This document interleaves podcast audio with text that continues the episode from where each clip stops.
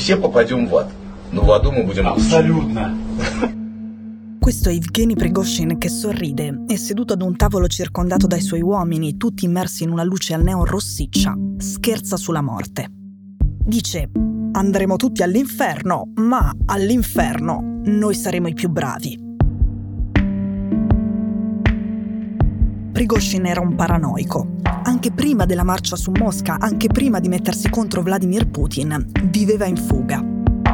Aveva decine di passaporti falsi e neanche una carta di credito.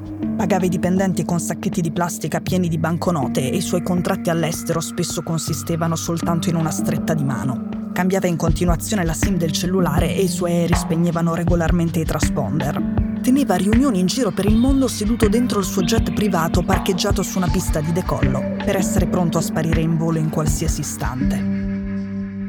Я обращаюсь от себя лично, от Совета командиров ЧВК «Вагнер», от бойцов ЧВК «Вагнер». Il capo della Wagner per comunicare con i fan preferiva i messaggi vocali ai video perché è impossibile geolocalizzare un audio. Aveva dei sosia che a volte mandava in giro al posto suo per confondere le acque su dove si trovasse realmente. Una volta aveva messo in circolo una falsa voce che lo dava per morto per depistare chi gli dava la caccia.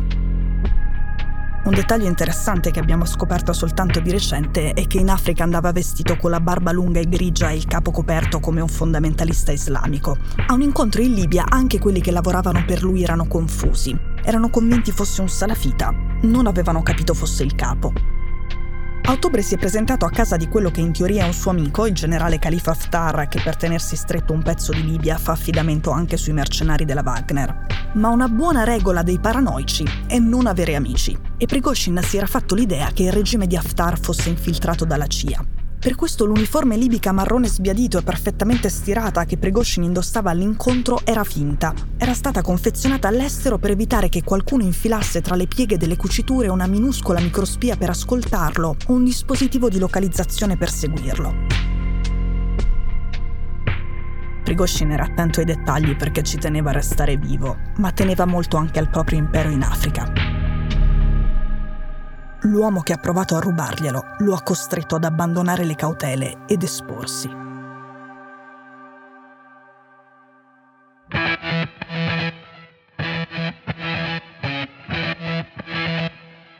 Sono Cecilia Sala e questo è Stories, un podcast di Cora Media che vi racconta una storia dal mondo ogni giorno.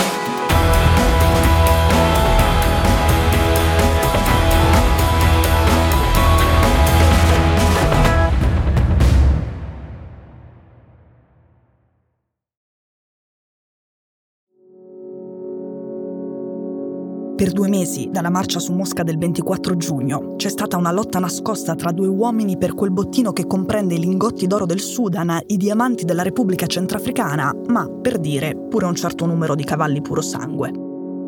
La lotta era tra Evgeny Prigozhin e Andriy Verianov. Quando il primo è esploso in volo, il secondo ha vinto.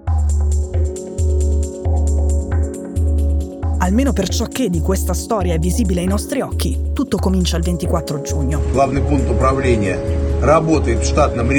Il giorno della marcia sui carri armati che si ferma a soltanto 200 km dal palazzo di Putin. Un mese dopo, a luglio, rimaniamo tutti sorpresi quando al vertice Africa-Russia di San Pietroburgo compare Andriy Verianov. Verianov Andrei, безопасность. Cosa ci fa un incontro diplomatico seduto accanto a Putin, il vice dei servizi segreti militari di Mosca specializzato in operazioni clandestine all'estero per punire i traditori? Averianov è famoso in Europa perché è considerato il responsabile di un'esplosione in Repubblica Ceca che ha ammazzato due persone e per l'avvelenamento degli Skripal, un'ex spia russa e sua figlia, a Londra. È un generale sulla cinquantina con la testa pelata e una voce calmissima. Non parla, sussurra. Il vertice con i paesi africani in cui compare Averianov è lo stesso in cui Putin dice al presidente della Repubblica Centrafricana Tuadera di tagliare i rapporti con Prigozhin. Poco dopo Tuadera, che a Prigozhin deve parecchio, gli rifiuta un selfie insieme. Quella era la prima apparizione pubblica in Russia di Prigozhin dal giorno della marcia sulla capitale. Quella visita deve essere costata parecchio a un paranoico come lui e non aveva sortito l'effetto sperato. Era rimasto chiuso fuori dalla porta, Dentro al posto suo c'era Verianov con i leader africani, con i suoi amici, a cui ha prestato il suo jet Embraer Legacy 600 per fare i propri comodi, quelli che quando girano per le strade dei loro paesi infestati da jihadisti e milizie ribelli sono protetti da mercenari della Wagner, quelli a cui ha dato i suoi migliori spin doctor per curare la comunicazione, che ha aiutato a pilotare il consenso con le psyops e le campagne online per rendere virali le bugie. Ora mettiamoci nei panni dei leader del Mali o della Repubblica Centrafricana. Vladimir Putin ti sta chiedendo di stare alla larga da Prigozhin e molto probabilmente ti sta dicendo che ora di tutto quanto si occupa Verianov, che non è esattamente un diplomatico russo esperto del continente africano, ma un generale dei servizi segreti militari famoso per le operazioni all'estero contro i traditori.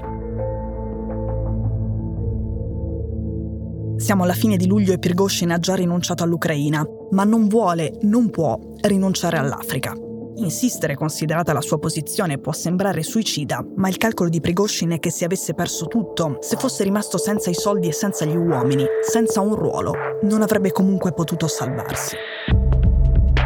Il vertice è un campanello di allarme. Il GRU, l'intelligence militare e un suo generale, Averianov, hanno iniziato il piano per soppiantarlo. Prigozhin organizza in fretta un tour ai bordi del Sahara per rassicurare i suoi clienti, i suoi dipendenti, addirittura per provare a espandersi. Per esempio, sempre con un messaggio vocale, offre alla nuova giunta golpista del Niger i suoi servizi.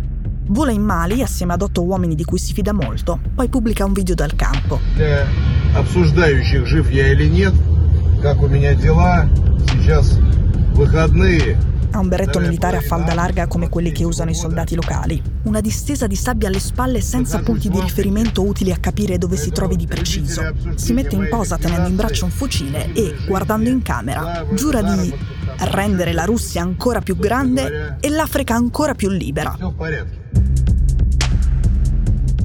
Secondo un'esclusiva del Wall Street Journal, ad agosto Prigozhin compare anche nella capitale della Repubblica Centrafricana viene ricevuto nel palazzo presidenziale, il palazzo di quel presidente che pochi giorni prima gli ha rifiutato un selfie. Da garanzie rassicura, promette, dice che arriveranno nuovi mercenari e nuovi investimenti, che dopo la marcia su Mosca in Africa non deve cambiare nulla, che anzi con il ritiro della Wagner dall'Ucraina ora ci sono ancora più combattenti a disposizione per il continente. Poi Prigozhin incontra le milizie sudanesi del generale Dagalo, le RSF che il 15 aprile hanno dato inizio alla guerra in Sudan, e da loro si fa consegnare un numero imprecisato di casse di legno riempite di lingotti d'oro. Cristo Grozev è il giornalista investigativo bulgaro che all'inizio di agosto aveva rilasciato un'intervista al Financial Times molto ripresa in cui diceva che entro pochi mesi Prigozhin avrebbe tentato un altro golpe o sarebbe stato ammazzato. Lo stesso giornalista che conosce benissimo il GRU e che aveva dimostrato che c'era il GRU di Averianov dietro gli avvelenamenti a Londra. Anche Grozev dice che Averianov si sta prendendo il posto di Prigozhin e dice che il conflitto più duro tra Prigozhin e il Ministero della Difesa russo, quello che ha avuto conseguenze fatali, riguarda la lotta per l'impero africano della Wagner più ancora che la guerra in Ucraina.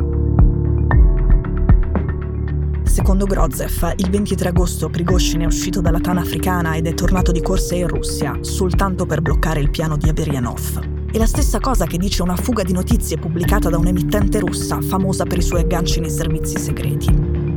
Ora le intelligence europee e quella americana si stanno scambiando informazioni che dicono questo.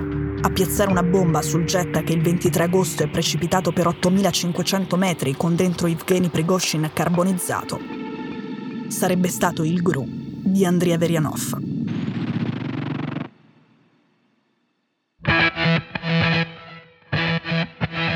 Stories è un podcast di Cora News prodotto da Cora Media. È scritto da Cecilia Sala. La cura editoriale è di Francesca Milano. In redazione Simone Pieranni. La sigla e la supervisione del suono e della musica sono di Luca Micheli. La post-produzione e il montaggio sono di Daniele Marinello. La producer è Monica De Benedictis. Le fonti dei contributi audio sono indicate nella sinossi.